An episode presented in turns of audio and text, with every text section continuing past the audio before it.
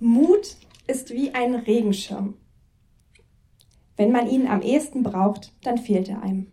Ich weiß nicht, wer von euch Joko Winterscheid und Klaas Häufer Umlauf kennt mit ihrem Duell um die Welt, wo sie sich gegenseitig völlig verrückte und scheinbar unlösbare Aufgaben stellen. Wer nicht, der wird es jetzt gleich sehen. Clip ab. So, und was das alles mit Mut und mit unserer Predigt zu tun hat, darauf dürft ihr gespannt bleiben. Ich bete zum Anfang.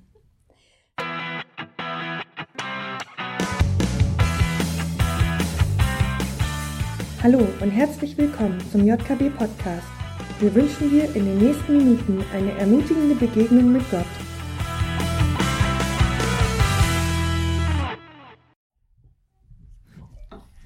So, einen schönen guten Morgen euch allen.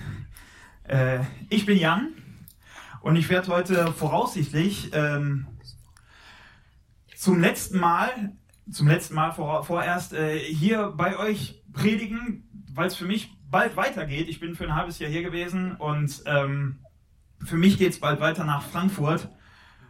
Und äh, ich werde immer wieder, manchmal, wenn ich mit Leuten rede, dann sagen manche, das ist aber ganz schön mutig und so. Ähm, und ich merke, ja, das, das stimmt. Was wir hier machen, dass wir uns hier treffen, dass ich nach Frankfurt gehe, um dort was Ähnliches hoffentlich aufzubauen, wie hier gerade ist, dass wir äh, uns hier als, genau, ähm, ist ganz schön mutig, dass du hier morgen, heute Morgen hingekommen bist, ist mutig. Wir gehen ja gerade eben die Gründer der Anfang der Apostelgeschichte durch, wie sich die ersten Christen formiert haben, äh, wie es die ersten Gemeinden gab, wie es den ersten Widerstand gab, wie es die, ähm, die, das erste Wunder gab und wie sich die ersten Christen ja geformt haben, was die mit Gott erlebt haben, alles. Und da gehen wir die Geschichte durch, die Gott mit den ersten Christen schreibt. Und manche kennen vielleicht ein Stück weit auch die Geschichte, die davor ist. Nämlich nicht, wo es die ersten Christen gab, sondern wo Jesus mit seinen Jüngern rumgezogen ist. Und da gibt es die Stelle von dem gleichen Autor von der Apostelgeschichte, dass als Jesus verurteilt wird, Petrus, einer seiner Jünger, gefragt wird, sag mal, kennst du den Jesus nicht auch? Du bist doch mit dem rumgelaufen. Und da hat Petrus dreimal gesagt, nee, Jesus nie gehört, kenne ich nicht. Dieser Petrus, in der Stelle, wo die, bei der wir heute angekommen sind, Kapitel 5, äh, der gleiche Petrus, der steht heute wieder vor Gericht, wie wir das die letzten Wochen immer wieder mal mitbekommen haben, steht vor Gericht vor den gleichen Männern, die Jesus angeklagt haben und hingerichtet haben. Und diesmal verleugnet er nichts mehr. Diesmal steht der Wiener Eins vor denen und erzählt offen von seinem Glauben, erzählt offen von der guten Nachricht von Jesus ähm, ja, steht wie eine Eins und ist unglaublich mutig. Und das ist heute das Ding, was macht eigentlich die Apostel, die so rumgelaufen sind, die in, in den Tempel gegangen sind, da gepredigt haben, die, die das erste Wunder, erste Hindernis und so weiter, wo haben die diesen Mut her? Und das ist das Thema eben, der Mut der Apostel.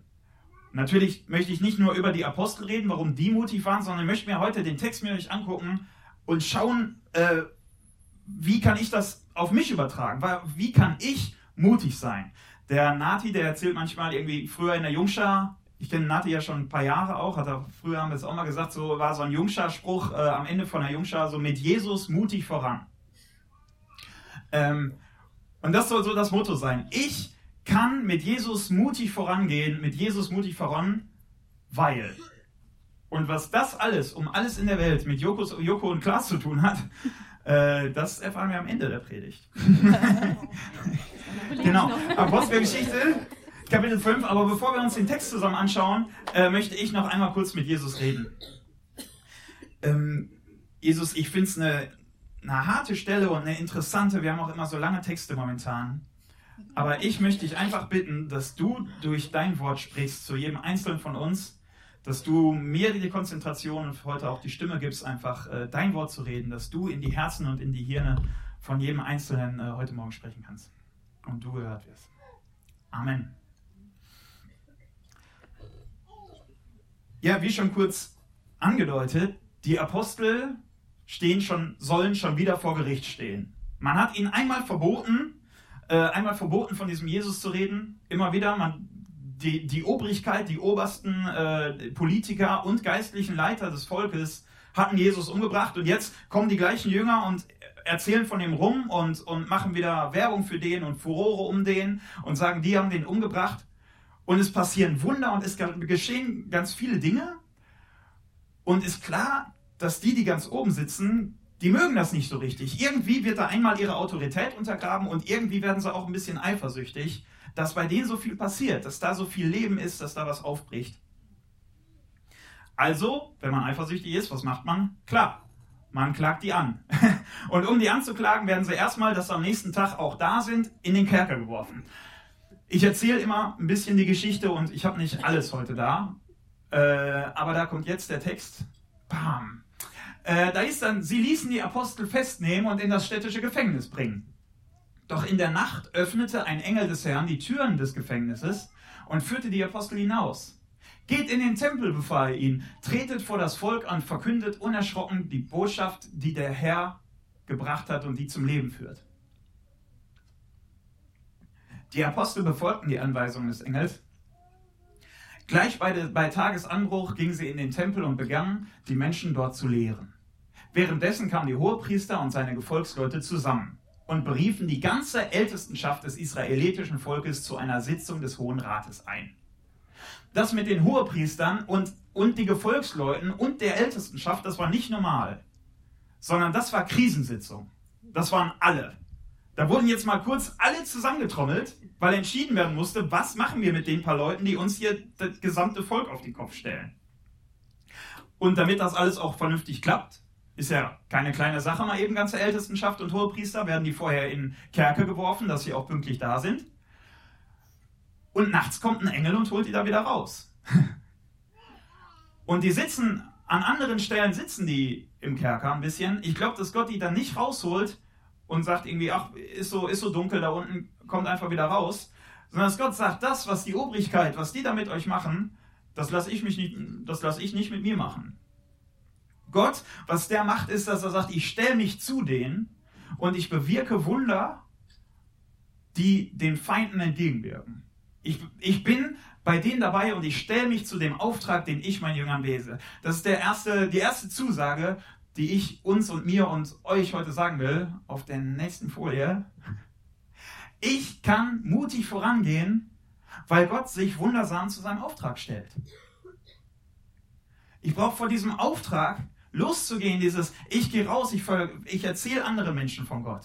Ich gebe ihnen Liebe weiter. Ich, ich bin für sie da, ich höre ihnen zu, weil, weil Gott mir Liebe gibt, bin ich für sie da. Brauche ich keine Angst haben. Ich kann mutig vorangehen, weil Gott sich selber zu seinem Auftrag stellt und das teilweise echt wundersam. Ich habe vielen die Geschichte erzählt, wie ich im Sommer auch äh, in Frankfurt durch den Park gelaufen bin und da saß eine Frau, die, äh, die traurig aussah und ich habe die angesprochen und, und die war total, äh, die war total froh und ich war ein bisschen perplex, dass sie so froh ist. Und dann sagte sie, sie hat da gerade gesessen und ist Christin und hat dafür gebetet, dass ein Christ sie anspricht, damit sie mit jemandem beten kann. Das ist für mich so ein Beispiel, wie Gott wundersam sich dazustellt. Ich bin aus reinem Frust, aus Frust zu der hingelaufen und habe gesagt, ich spreche jetzt wen an, irgendwie. Ähm, und habe gesagt, ich möchte jetzt mutig vorangehen und Gott hat sich wundersam dazugestellt. Und das ist nicht die einzige Geschichte. Ich habe es öfter erlebt, wo ich Menschen anspreche und die sagen, ich habe hier nur gesessen, gewartet, dass, äh, dass mich einer anspricht. Ist für mich so ein Beispiel dafür. Gott stellt sich dazu, wundersam. Trotzdem, die Leute sagen, wo sind sie denn jetzt? Im Tempel, sagt einer. Dann gehen sie in den Tempel und sagen, jetzt kommt euer aber mal ganz schnell mit. Und werden vor den Hohen Rat gestellt. Und der Hohe Rat macht die richtig zur Sau.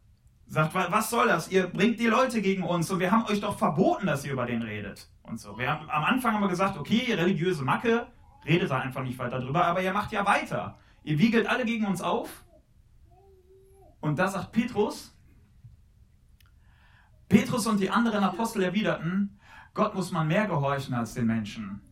Der Gott unserer Väter hat Jesus von den Toten auferweckt. Den Jesus, den ihr umgebracht habt, indem ihr ihn ans Kreuz habt schlagen lassen.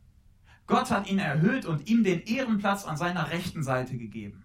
Er hat ihn zum Herrscher und Retter gemacht, um Israel zur Umkehr zu führen und die Sünden des Volkes zu vergeben. Wir sind die Zeugen für das alles. Und wir und der Heilige Geist, den Gott denen gegeben hat, die ihm gehorchen.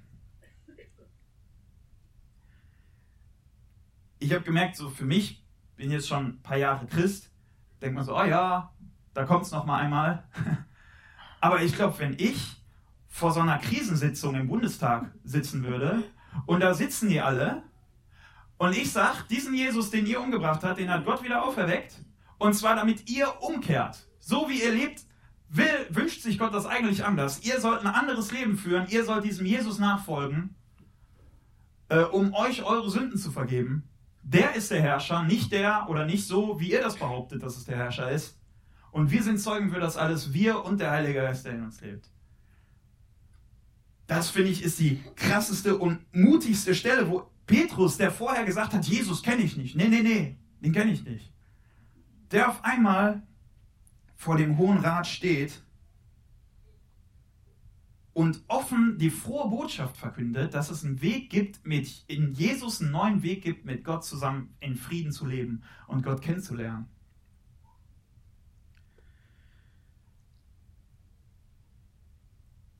Ich weiß von einem, äh, von einem, der hat mal erzählt, äh, dass er in einem Großraumbüro, irgendwie Callcenter oder so, er arbeitet in einem Großraumbüro und sitzt seit 20 Jahren, sagte der, mit jedem Tag mit ganz vielen Menschen in einem Raum.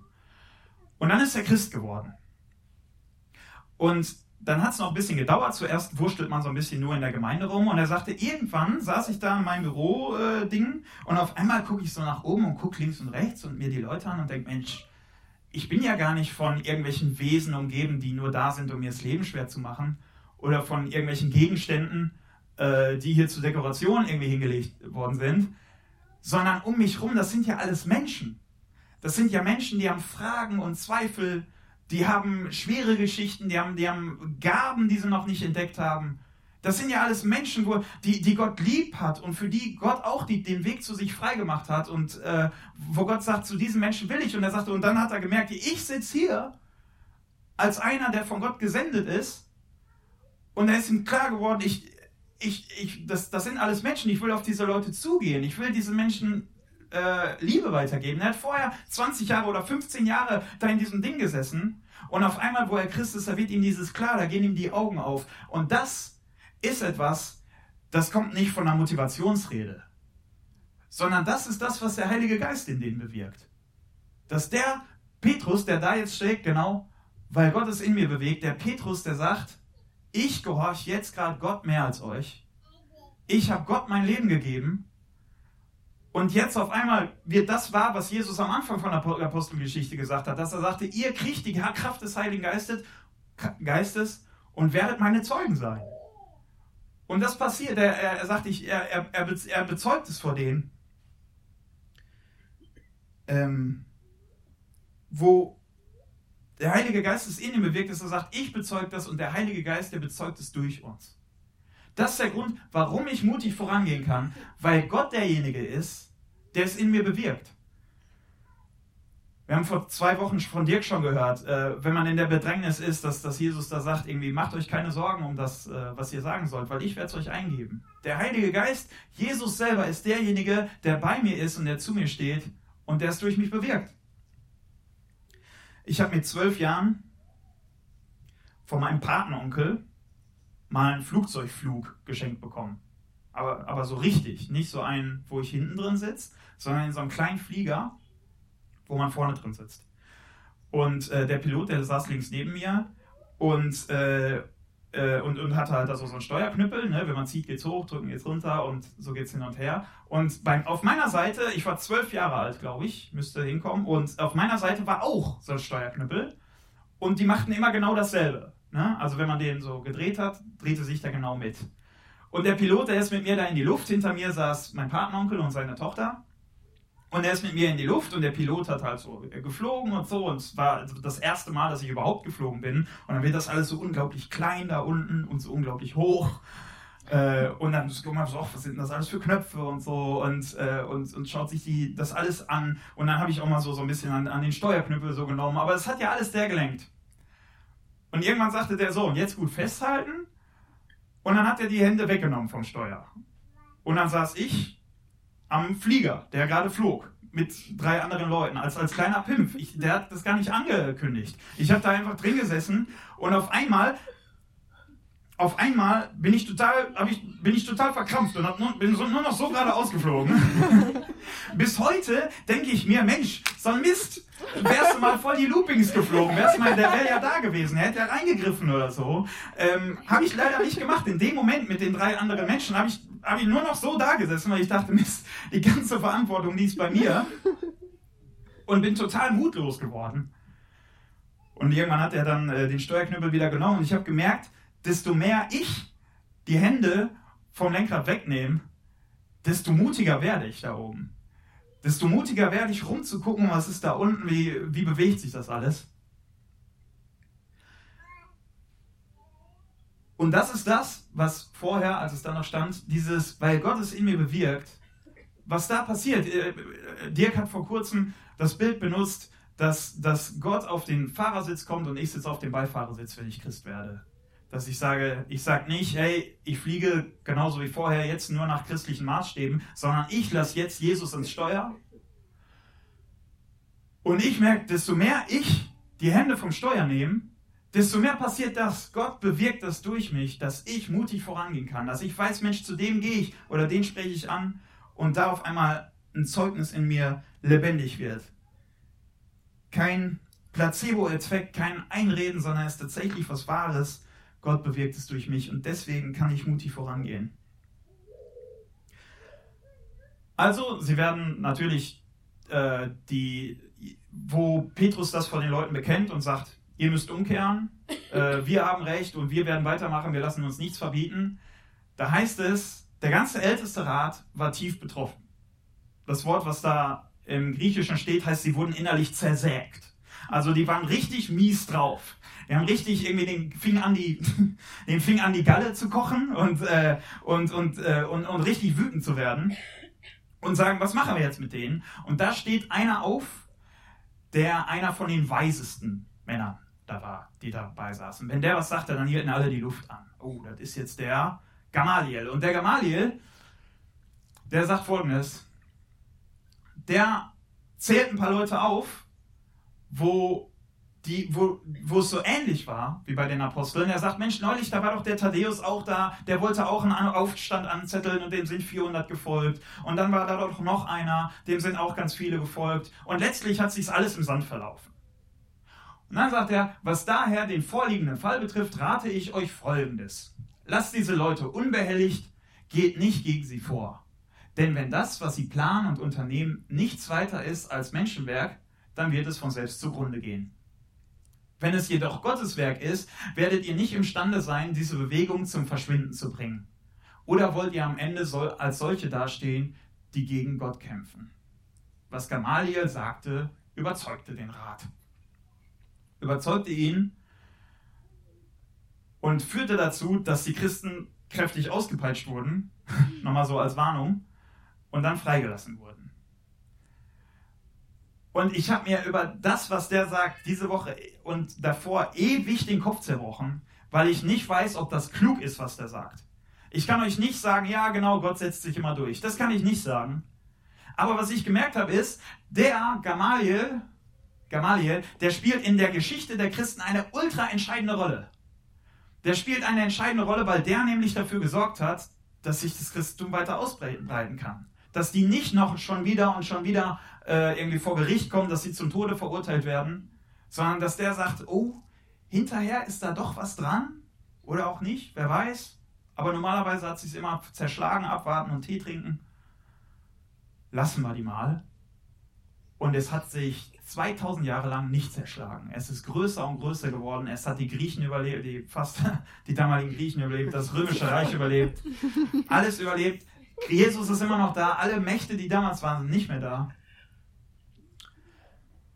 Und das, was mich mutig macht an diesem Text ist, dass ich merke, Gott ist nicht auf mich begrenzt.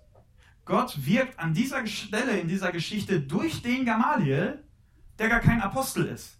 Der ist gar kein Christ. Aber irgendwie hat er da irgendwie so eine Ahnung.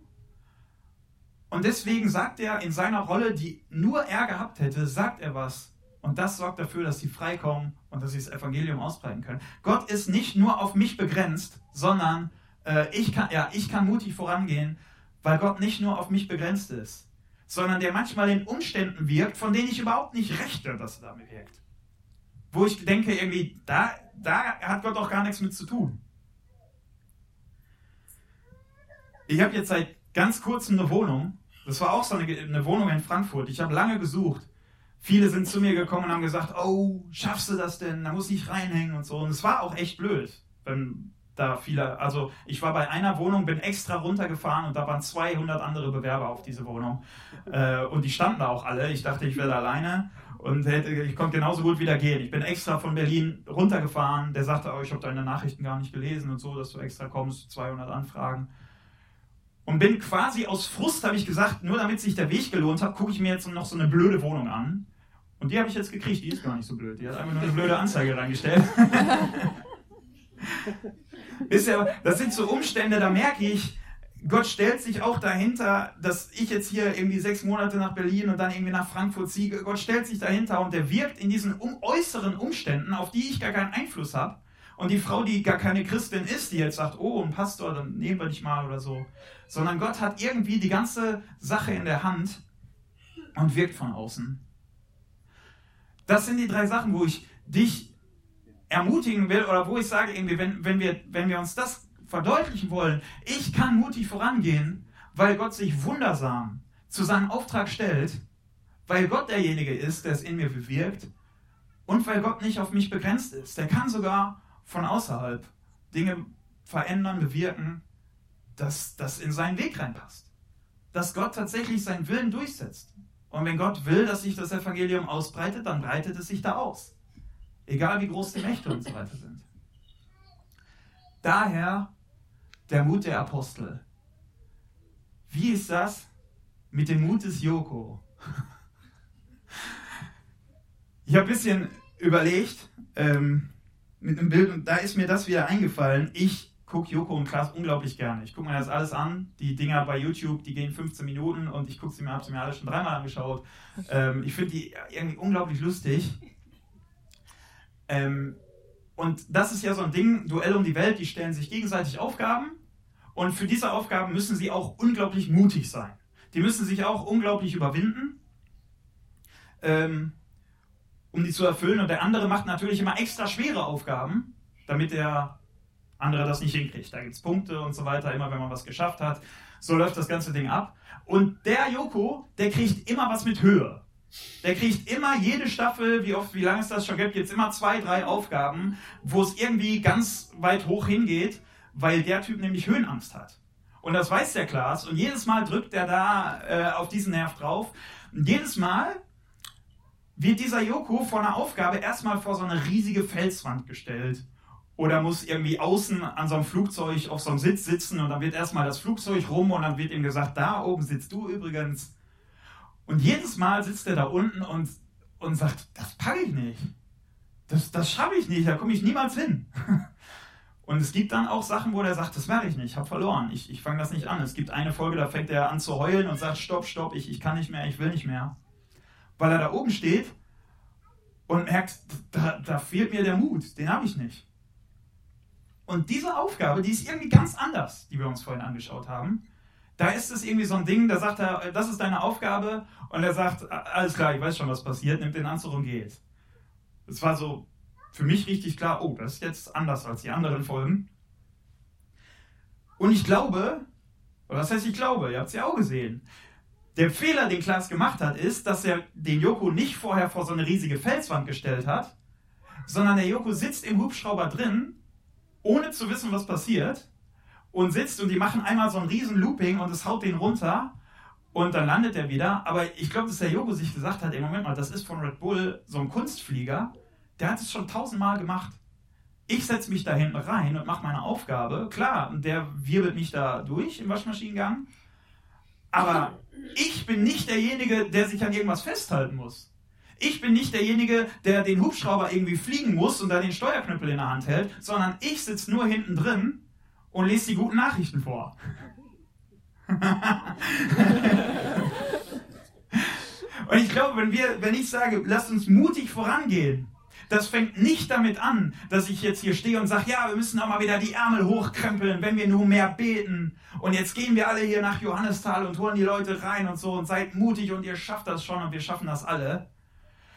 Sondern Schritt eins ist, dass ich mir bewusst werde und mir klar mache, welche Rolle Gott in dem Ganzen spielt.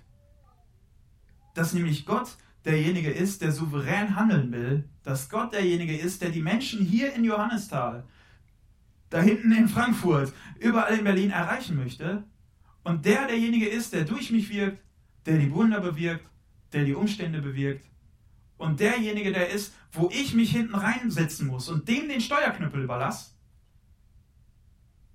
und hinten sitzt und sagt, okay, ich vertraue dem, weil ich gesehen habe, der hält seine Versprechen. Wenn ich mich da setze, äh, bei dem reinsetze, dann komme ich sicher wieder unten an. Und ja, es wird Turbulenzen geben. Ja, es wird hoch und runter gehen. Ja, die Apostel sitzen eine Nacht im, im Kerker und, und, werden ausgepeitscht und so. Ich weiß nicht warum. Ich weiß nicht, warum Gott nicht ge gesagt hat, äh, komm direkt raus und ihr kriegt noch eine heiße Schokolade und eine warme Decke oder so. Sondern es wird Turbulenzen geben. Aber ich sitze nur hinten drin und kann meine Aufgabe machen. Nämlich wie der Typ im Großraumbüro, ich gebe die Liebe weiter, ich bin für Menschen da, ich, ich höre ihnen zu, vielleicht weine ich einfach nur mit ihnen und wenn es dran ist, äh, sage ich ihnen weiter, dass in Jesus ein Weg ist, mit Gott zusammenzuleben. Das ist das. Schritt 1 ist nicht Ärmel hochkrempeln und jetzt machen wir mal, sondern als letztes, ich kann mutig vorangehen weil Gott souverän ist, weil Gott zuverlässig ist und derjenige, der ist, an den ich mich dran setze, wo ich mich hinten reinsetze und sage, fahr du und ich gehe hinterher, ich sitze hinten drin und, und schaue, was er mir für Situationen vor die, vor die Füße legt und, äh, und, und fange an loszulegen. Und ich hoffe, dass da oben nicht nur der Mut der Apostel ist. Ich erlebe momentan selber, das ist längst nicht zu vergleichen natürlich. Ich habe auch noch nie im Gefängnis gesessen, brauche ich auch nicht. Aber dass das irgendwann, oder dass es jetzt gerade nicht nur der Mut der Apostel oder der Mut des Joku, sondern dass es der Mut des Jan ist. Und der Mut von Bille und von Johannes und der Mut des, da kannst du deinen Namen einsetzen, wenn ich mich bei Jesus hinten reinsetze und sage, flieg du los und ich äh, mach deiner, ich komme deiner Aufgabe nach, die du mir gibst. Amen. Ich möchte mit diesem Jesus noch reden. Jesus, das ist genau das. Du, du gibst uns einen Auftrag, genau wie den Apostel damals. Wir wollen, wir wollen vorangehen. Du bewirkst es auch in uns, dass wir die Menschen lieb haben. Du schickst uns zu den Menschen in Johannisthal, am Arbeitsplatz, überall. Und ich bitte dich, dass du das bei uns allen hier wahr machst, ähm, dass, dass wir wirklich sagen, ich, ich, wir hängen uns an, an dich dran und, ähm, und, und du hast es ähm, du hast das Leben in der Hand und, und ich, ich möchte hinterhergehen und möchte deine Liebe weitergeben und so, aber alles nur, weil du derjenige bist, der vorgeht und das irgendwie schon vorbereitet ähm, und an dem ich mich festhalten kann und die Verantwortung letztlich nicht bei uns ist. Da will ich dich, dass wir eine mutige Gemeinde sind und dass wir eine mutige, noch mutigere Gemeinde werden bei jedem Einzelnen und vor allem diejenigen, die hier sitzen und die noch nicht bei dir eingestiegen sind, die noch nicht mit dir leben, einfach, da bitte ich dich, dass du denen besonders ins Herz triffst, dass du, zu denen du gerade gesprochen hast, dass sich das festsetzt in den Herzen, dass wirklich Menschen noch neu auch hier sind, die sagen, jawohl, ich möchte auch mit diesem Gott in Frieden leben und mich auf dieses Abenteuer einlassen, loszulegen. Amen.